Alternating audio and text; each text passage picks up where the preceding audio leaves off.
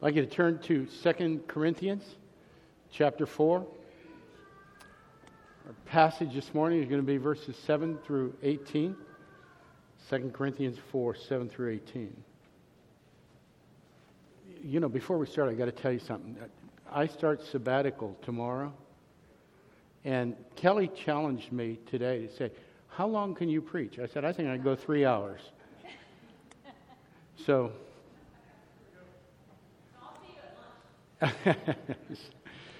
let me go over this passage. But we have this treasure in jars of clay to show that the surpassing power belongs to God and not to us. We are afflicted in every way, but not crushed, perplexed, but not driven to despair, persecuted, but not forsaken, struck down, but not destroyed, always carrying in the body the death of Jesus, so that the life of Jesus may also be manifested in our bodies. For we who live are always being given over to death for Jesus' sake, so that the life of Jesus may also be manifested in our mortal flesh. So death is at work in us, but life in you. Since we have the same spirit of faith, according to what has been written, I believed and so I spoke we also believe, and so we also speak, knowing that he who raised the Lord Jesus will raise us also with Jesus and bring us with you into his presence. For it is all for your sake, so that as grace extends to more and more people, it may increase thanksgiving to the glory of God. So we do not lose heart. Though our outer self is wasting away, our inner self is being renewed day by day. For this light momentary affliction is preparing for us an eternal weight of glory beyond all comparison, as we look not to the things that are seen, but to the things that are unseen. For the things that are seen are transient, but the things that are unseen are eternal. Word of the Lord, brothers and sisters. First four verses of chapter 4, first six verses of chapter 4, we saw Paul spoke of the light of the gospel. Now, in chapter 3, we found out that we're all ministers of the gospel. So we find out in chapter 3 we're all ministers of the gospel. And in chapter 4, the beginning of chapter 4, we find out that it is a gospel of light. And now, here in today's passage, Paul has a message. He's got a message for all who are called to be ministers in light of the gospel. Now, you would think that this is going to be some amazing message, that Paul's got something really profound he wants to tell us. And, and personally, I'd like to hear something uh, from Paul about how great I am. So it surprised me when I looked down and I saw what Paul's message is. His message is we are weak. We're weak. Well, there's an opener for you. But when it comes to the task of being bearers of the gospel, you and I, as believers in Jesus Christ, if you know Jesus as your Lord and Savior this morning, uh, we're called, all of us, to be weak. Now, last week I told you, I gave you a little bit of uh, the nuts and bolts of how a sermon looks. I told you that uh, every sermon has a proposition. Some people might call this a premise, others might call it a theme. But there's a central truth that every sermon is wrapped around, every sermon uh, focuses on. And that truth is then developed by uh, a number of points, sometimes two, sometimes three, sometimes four, sometimes five. It's developed and expanded. And so today's proposition is Paul's message that we are weak. And he's going to develop this premise, this proposition, by giving us three points. And I've called them three views, three ways to look at our weakness. And here they are. We should see in this passage the reality of our weakness in verses 7 through 9. Uh, our reaction, we'll see Paul's reaction, but by virtue of Paul, it'll be our reaction to our weakness in verses 10 through 12. And the reward. Yeah, there's, there's a reward for our weakness. It'll be a little challenge for some folks, and that'll be found in verses 13 through 18. So, what Paul wants to show us in these three views of our weakness is that recognizing the truth, recognizing the reality of our weakness can be our, our greatest strength. And we can also find out that it sets us free. Now, I, I, want you to look at the progression we're going through. We started out with Jonah, remember? This is all tied to Jonah, who was angry.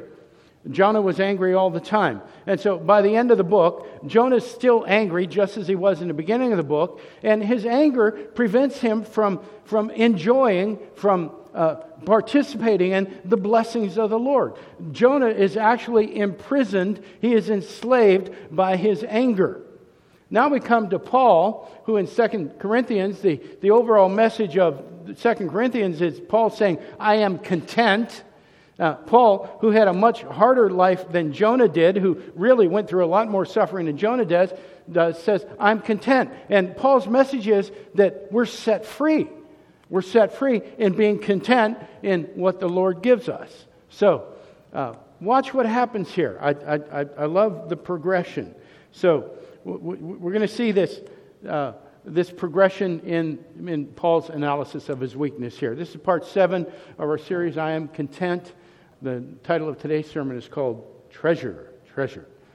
So let's take a look at our first view of the, the, the, reality of our weakness. And this is detailed starting in verse 7. Right after Paul has described this light of the gospel in verse 6, he says this But we have this treasure in jars of clay to show that the surpassing power belongs to God and not to us. So, so what is this treasure that Paul's talking about? It's a treasure that was laid out in verse 6, same chapter. And the treasure is this it is the light of the knowledge of the glory of God in the face of Jesus Christ. Listen, the light of the knowledge of the glory of God in the face of Jesus Christ. Now, if, if we understand what Paul's saying here, we understand this is the gospel. The gospel is the knowledge of the glory of God, most fully manifested in the face, the visage, the presence of Jesus Christ. Now, Paul can get a little, little esoteric here on us from time to time. That means he's not always real easy to understand. But suffice it to say that here's what Paul's trying to express God has revealed himself in his only Son, Jesus Christ, and revealed his plan of redemption at the cross during the crucifixion and subsequently to the resurrection. The whole story of the gospel, all of the truth of the gospel rests on Jesus Christ and his work on the cross alone. That's what Paul wants us to know here. So, Paul says that that truth, that work of the cross, the resurrection, is a treasure. It's a treasure that's been given to him. And by virtue of him having a common faith with all believers, it also has been given to all those who call on Jesus Christ as their Lord and Savior. It's given, that treasure is given to all those who have a saving faith in Jesus Christ. We all have the same treasure. Now, that's fantastic. I like that. I, I like having a treasure. Everybody like having a treasure? Amen. Okay, most of you like having a treasure. Some of you obviously don't. That's all right. Okay? But Paul says that, like Paul, all believers are, are in what Paul calls jars of clay. Jars of clay. Now, I, I get a vision when I hear jar of clay. Uh, but what does it really mean? Okay, I, I, get, I get an idea in my head, but what does it really mean? Let, let me give you some background here because it'll help us understand what Paul's saying. The city of Corinth had a reputation for making these magnificent jars out of bronze. Now, at the time, it was one of the hardest metals available. Okay? They, they, were, they were ornate, they were large, uh, the most expensive ones were the big ones you would see uh, uh, in, in a museum, that sort of thing. Uh, they were incredibly expensive. Um, they were beautiful. And not everyone could afford them. Only the well to do had them. Only the rich people had them. They, they were on display. Uh, generally, you'd walk into their house, there'd be one right there in the foyer. They had a house big enough to have a foyer. Uh, so there weren't many of them around, and, and they just weren't accessible to everyone. But there's something that was accessible to everyone, and every house in Corinth had at least one clay jar. Now, these, these were, they were common, they were everywhere. I mean, there was no running water. So if you wanted water, you had to go to the well, you had to go to the cistern. There might be a trough somewhere, and put, put water in your clay jar and bring it home. So everybody had a clay jar. They were common and they were frail. They were not so beautiful. They were not distinguished. They were cheaply made. Everybody had them. No one put one on their mantel. No one called their friend to say, Hey, I got a new clay jar. And, you know, the friends would say, Well, I, I, I've got one right over here in my kitchen. What's the big deal? Okay? Nobody had them in their foyer. Most of the people in town didn't even have a foyer. So, just following Paul's reasoning, you would think that this invaluable treasure that he's talking about would be stored in an invaluable container. It would look like a container that was worthy of having a treasure in it a container like a jar of bronze. But Paul, who's been given this treasure, portrays himself as a jar of clay. He depicts himself as having nothing to distinguish himself. He's not valuable to anyone, at least not, he's uh, not as valuable as the, the treasure that he has is valuable. So when Paul compares himself to this treasure, he has no value at all. Now, that's Paul's point here. As believers, we all have a common faith. We have a treasure, but uh, the treasure is what's valuable. And we have to understand this. It is the treasure it's what, that's what's valuable. It's not us. Catch that? It's a treasure that's valuable. It's not those who bear it. The focus of our lives, the focus of our message should always be on the truth of the gospel, not on the person who shares it. Now, Paul's not saying that we're worthless. As believers, we have a treasure but we're not worthless. He's telling us that anytime the focus is placed on a man or a woman, whether they be a preacher or a teacher, an evangelist, or someone sharing the gospel in a classroom or their workplace or across a fence in the backyard, anytime the focus is placed on that person, we're missing the beauty and the unsurpassed value of the message that we've been given. Now, we've all seen what this looks like before. Okay? We, someone is known for being an evangelist, or somebody's known for being a certain type of preacher. Someone, maybe somebody's actually put claim. They've got a healing ministry, they've got a ministry of prosperity. Or maybe they claim to be a prophet. Or maybe, maybe it's one of the new breed of teachers uh, preachers that is famous for being famous. I mean, you, you know that's a new category of fame, famous for being famous. All you got to do is go on Instagram uh, or Facebook, and you see there are people there that are famous just because they're famous. There's some kind of reality star or something like that. They got on TV, they've got a name, everybody follows. them. What are they wearing? What are they doing? Who are they dating? Who did they just break up with, and everything? And they have no talent. And all you got to do is, is, follow them for about 10 minutes if you can take it on, on, on Twitter. And go, well, what is this person doing? Well, they don't do anything. They're famous. Why are they famous? Uh, because everybody knows who they are. They're famous for being famous. So we have a breed of preachers that are famous for being famous. And, and they, they, they've risen up. They, people like them because of maybe their charisma, uh, because of some persona they've created, created and, and uh, they've got a message that tickles people's ears. And I got to tell you something people have a tendency to flock towards that type of individual. The ones who are famous for being famous, the ones who actually uh, have a promise for you. If you come here, here's what you're going to get you're going to get healed, you're going to get rich. You're, you're, there's going to be a prophetic word for you. Somebody's going to say this word over you, and then you'll know what to do. You'll know what God's promise is for you, you'll know what God's future is for you. So they're famous because they're feeding people. And people flock to them. People crowd those places out. They bring their friends. They send their neighbors. They buy their books for them as if the, the, this individual is the only way that someone is going to get saved or somebody's going to get rich or that somebody's going to get healed or whatever they're promising. Paul says that person is a jar of clay.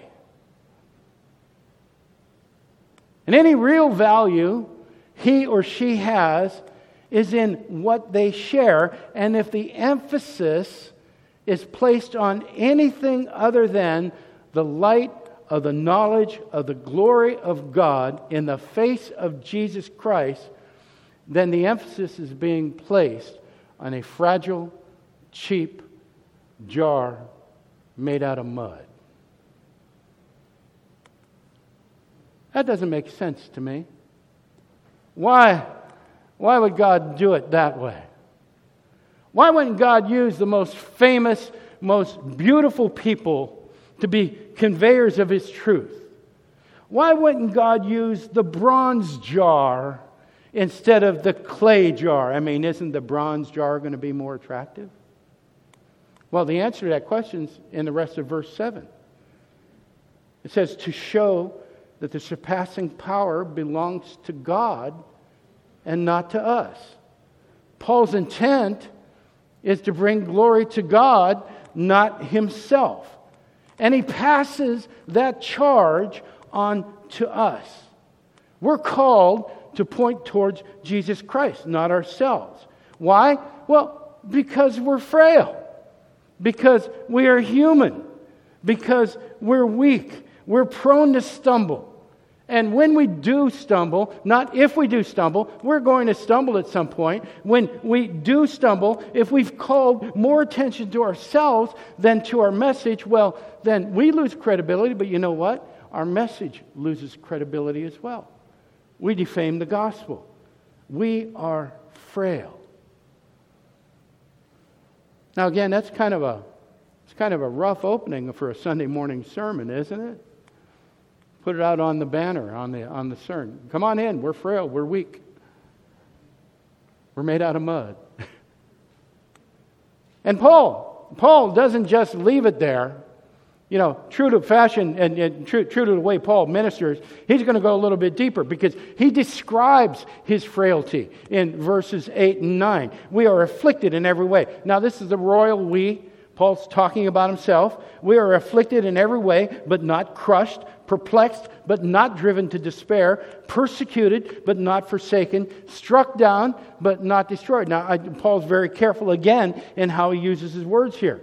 And actually, this is Paul's list of qualifications that he believes uh, that entitle him to be a minister of the gospel. That's quite a list of qualifications, all right? I'm, I'm perplexed, uh, I'm afflicted, uh, I, I feel forsaken and persecuted, and I'm, I'm wounded.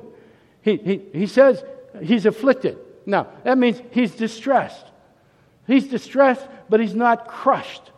That means he is not hopeless. He has hope. He's perplexed. He doesn't know what to do. He doesn't know how to act. He doesn't know what to say. But he's not driven to despair. That means he's not fraying at the edges. He's, he's not ready to give up. He's not ready to throw in the towel. He's not falling apart. He's not unnerved by his situation and his circumstances. He is persecuted, but he's not abandoned. People are against him, but he doesn't feel alone. Paul is struck down. He's been wounded. He's been damaged. He's lying in the gutter bleeding, but he's not destroyed. Have you ever felt like Paul?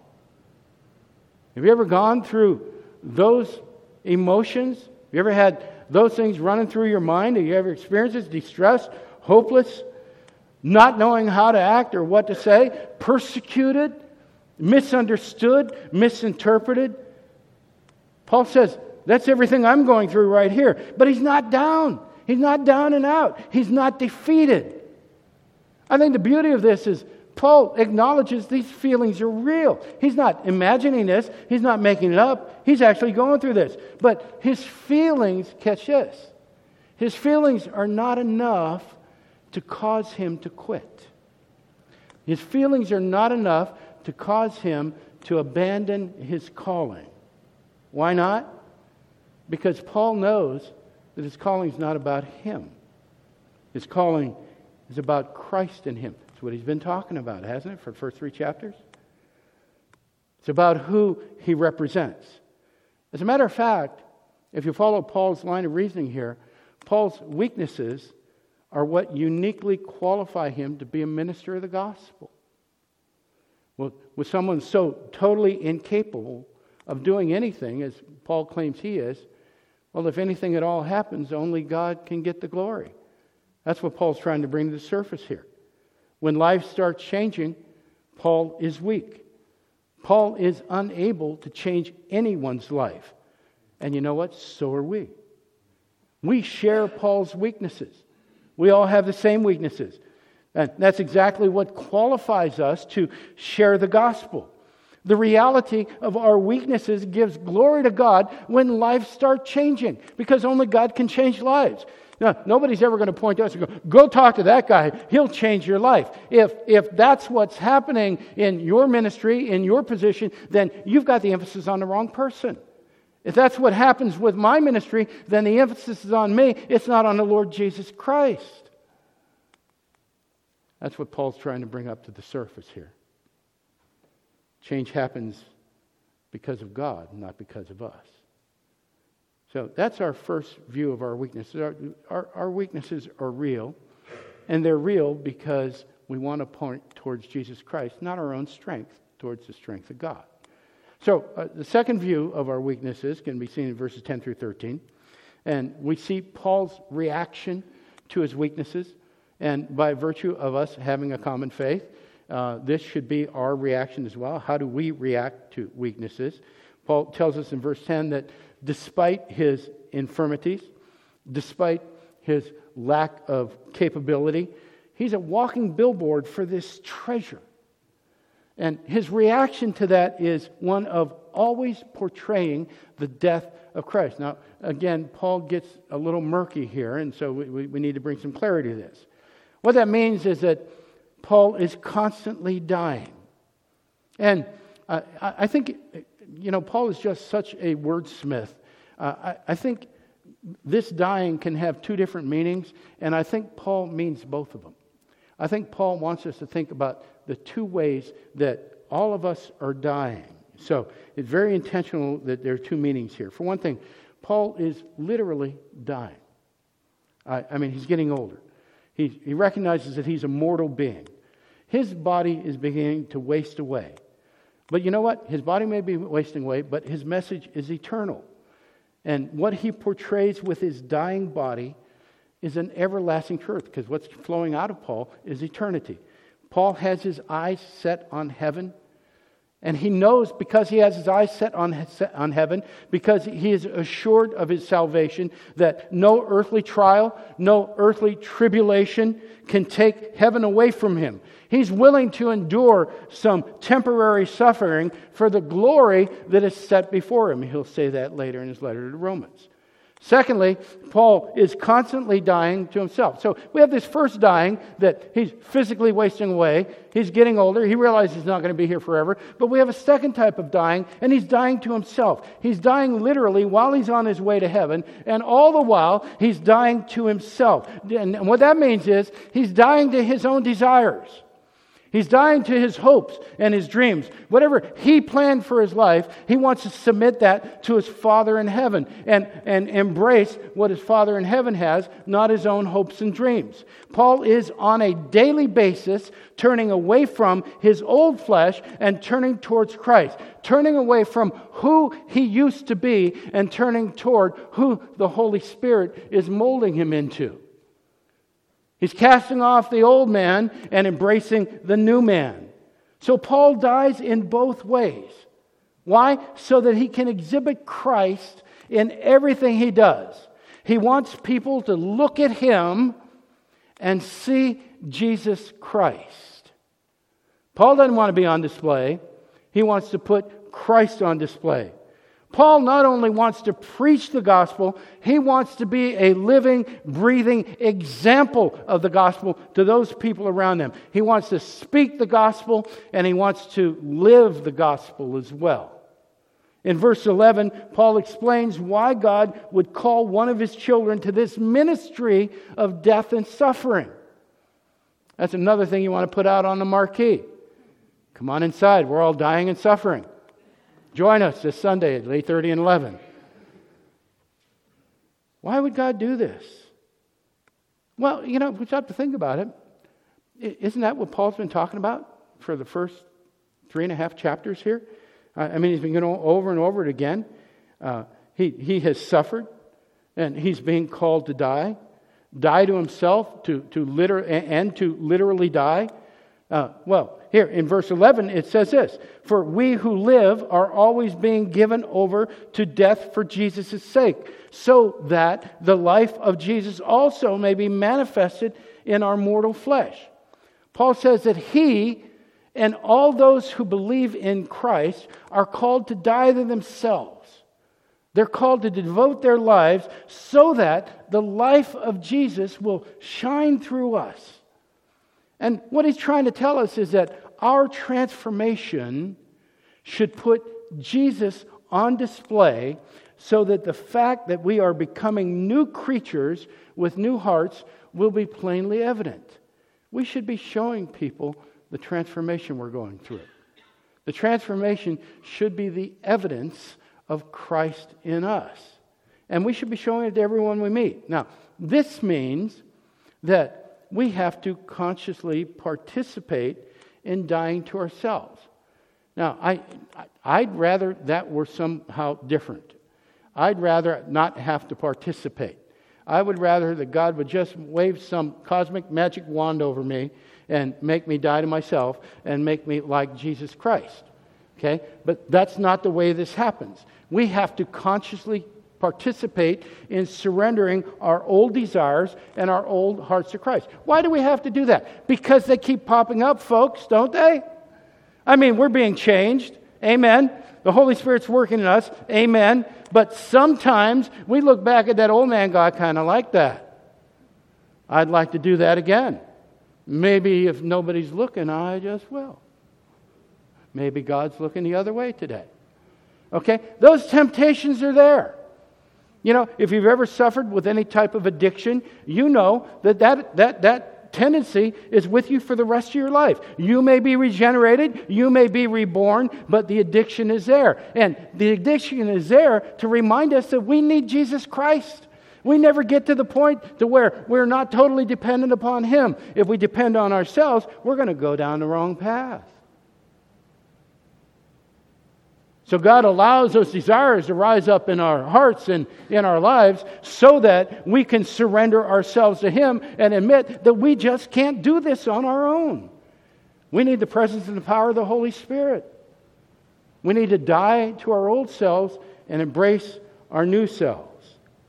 We have to consciously participate in this. And we have to, as Paul says in the Ephesians, we have to imitate Christ. We have to imitate Christ in everything that we do and in how we live. And when we imitate Christ in how we live, we imitate his death by forsaking our old selves and embracing the change. And we imitate his resurrection by living as new men and women with new lives and new hearts. In verse 12, Paul tells the Corinthians that he's willing to do this. He's willing to, to participate in that change, willing to make those sacrifices so that the life of Christ can be put on display in the lives of the Corinthians in the Corinthian church. In other words, Paul's willing to die to self so that they can see how this is done so that they can then do it themselves and pass that on to the people that they're surrounded by. Paul's reaction to, re- to the reality of his own weaknesses is to imitate Christ in all he does. It is to die to himself so that he can serve others and show them Christ, so that they can in turn show Christ to others. I got to tell you, Paul's message can be a challenge to a lot of folks. It can be a challenge to the way a lot of people view their Christianity. It can be a challenge to the way a lot of people see the gospel. Let me give you an example. A few years back, we had a young man started coming to church on Sunday mornings. Sat right there in the front row. He was fully engaged, three, maybe four weeks or so. He's taking notes. He's looking up. Uh, he, he would get a confused look on his face when I wasn't making sense. And when I was making sense, he would kind of nod. Uh, it was a good barometer for me. I go, maybe I need to go over that again. The, uh, so he, he was just fully engaged. And uh, he, he seemed uh, inquisitive. Every Sunday he'd stop at the door. He'd ask me a couple questions. They were pertinent questions. And one morning I asked him if he and I could chat in the office. When somebody shows up that frequently, we, we, we all, you know, as leaders, as the elders, and, and the, the pastoral staff, and some of the deacons, we, we, we try to find out where they're from and what they're doing and, and engage with them a little bit. So I, I asked him if we could chat in my office, and after a few minutes of sitting over in the office and getting acquainted, um, I asked him if he had any questions about what he had seen or what he had heard. He said, I do. I do. I said, Great, what are they? He said, I want to know more about Jesus Christ. I want to know more about this gospel that you're talking about. I, would, I, I get excited when that happens. You know, I said, You want to know more about being born again? He goes, Yeah, yeah, I want to know more about being born again. So I shared the gospel with him. Uh, I, I, I want to keep it relatively simple. But when we were done, he was nodding, he was smiling. I said, Would you like to pray to receive Jesus Christ? He said, Oh, yeah, I'd like to do that. So we prayed together. And, and uh, when we were done, he asked what I think is the golden question. He said, Well, what's next? So I'm like, okay, well, let's lay a little bit of a path here. I told him that we, we could start reading the Bible together.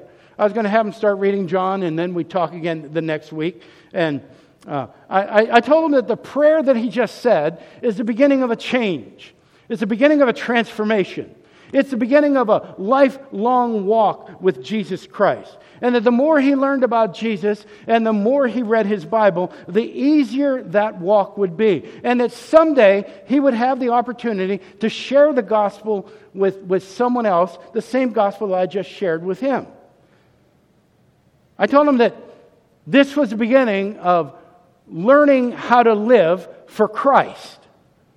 And at that point, he got a furrow on his brow. I went, uh oh. And he looked at me and said, You know what? That's too much work for me.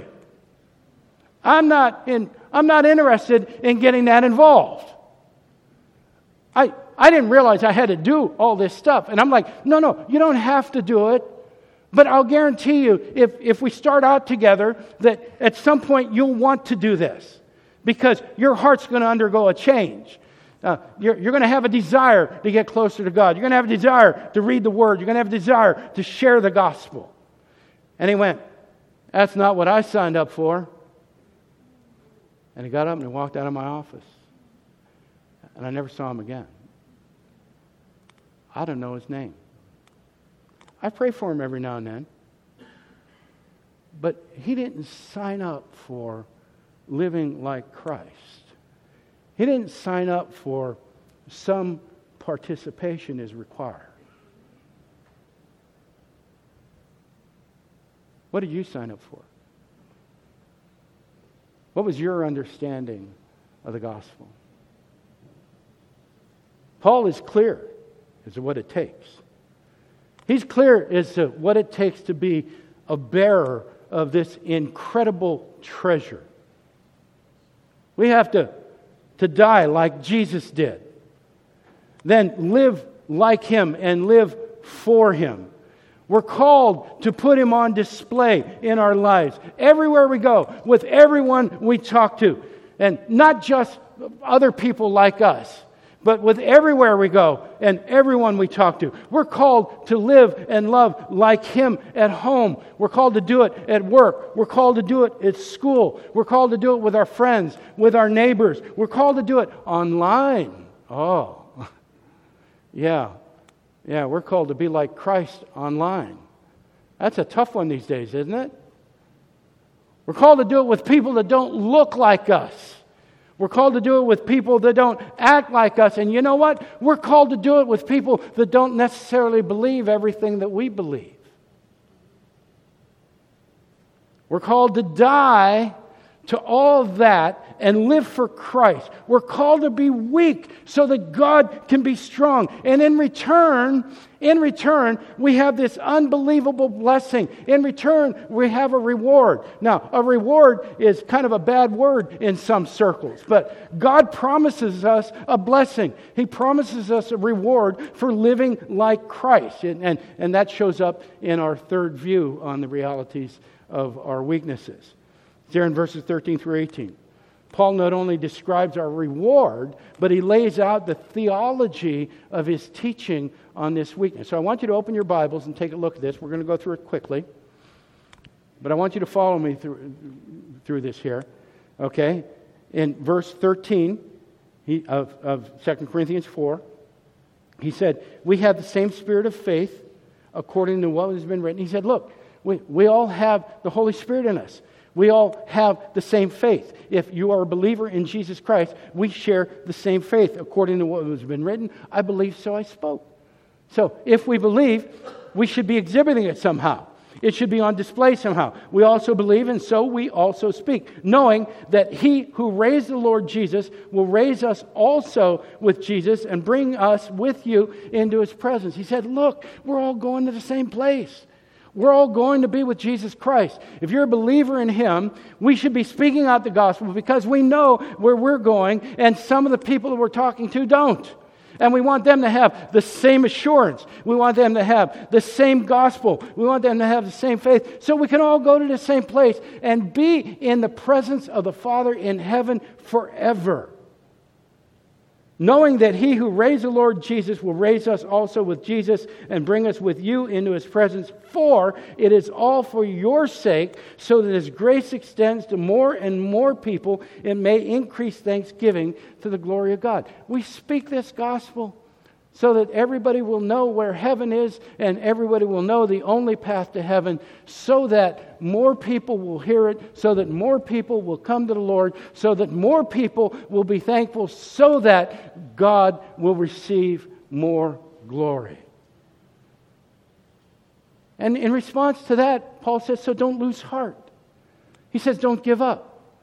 Don't judge you, what you're doing by what's going on around you, that's what, that's what I'm trying to avoid. Don't, don't, don't measure your success by the size of your ministry or the number of people that are saved or, or the number of good things that you've done or the little tick marks that you have on the church calendar. You measure this by, by your heart. You measure this by, by the dedication that you have to Lord Jesus Christ. Don't give up. Don't quit. Though our outer self is wasting away, our inner self is being renewed day by day There's a promise that I can uh, appropriate.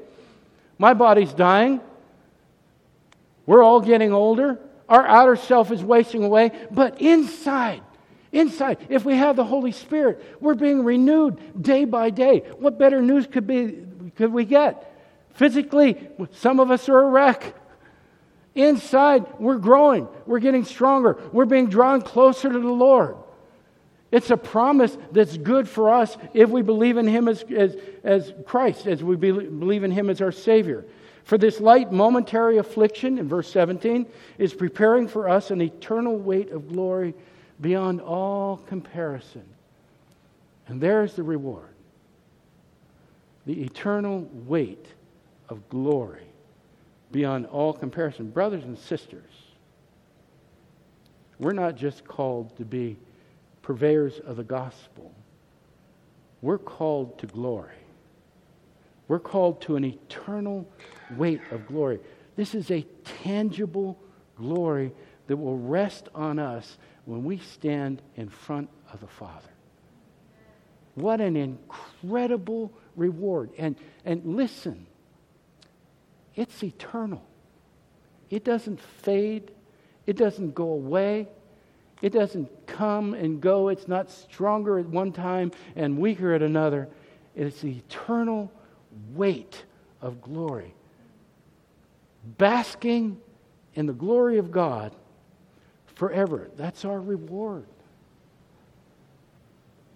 As we look not to the things, I mean, Paul just brings clarity. As we look not to the things in verse 18 that are seen, but to the things that are unseen. For the things that are seen are transient, but the things that are unseen are eternal.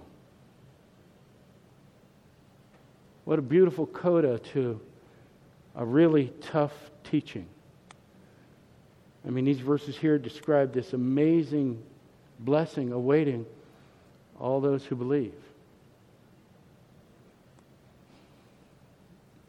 So, those are our three views regarding our weakness. We saw the reality of our weakness. We're frail. We're all jars of clay. We saw the reaction, the appropriate reaction to our weakness. We should live like Christ, we should live for Christ. We saw the reward for pursuing Christ, for doing all we can to live like Christ and for Christ. And the reward, the reward is eternity. Eternity. Basking in the glory of God. All these come from Paul's personal experience. All these are inspired by the Holy Spirit to, to be part of Scripture. Every one of these, if you call upon Jesus Christ as your Lord and Savior, every one of these apply to you and me here today.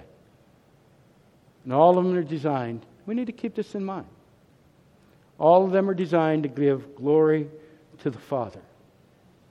Now, if you understand what just happened here, do you see how our weakness brings him glory? He receives glory because nothing happens unless he moves.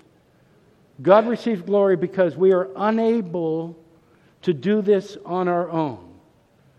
Our failings, brothers and sisters, our failings and our weaknesses are the very things that God uses to bring glory to himself.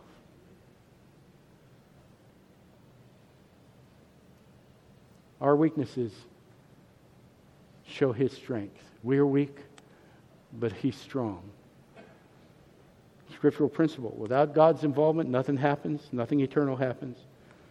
And so we need to understand that, you know, we, we, we need to be true to our hearts here. Without God's involvement, nothing eternal happens. All of our serving, without God's involvement, all of our serving, all of our witnessing, all of our giving, uh, uh, everything we do would be not for Him, but but for us, so that we could garner some glory, so that we could get some credit for what we did. You see, you see what we signed up for, loved ones, what we, what we signed up for was a life sold out to Him. And a reward that comes not here on earth, but eternity, because this, this is all temporary, this is all temporal. A, a, a reward that comes in heaven. What we signed up for is literally to put our weaknesses on display so that God can put His power on display in us. So when people see what flow through us, they go, What a great God He must have. So that, so that we could show the world that, that they can be changed the same way that we're changed. You see, if, if, if we display our weaknesses, and display the change that's going on in us, then, then the world can see that there's hope for them to be changed as well. That they can lay hold of this power and presence of the Holy Spirit. So if Paul was changed, we can be changed. If we can be changed, then the people around us can be changed. The people that we share the gospel with can be changed. God's strength is displayed in our weakness.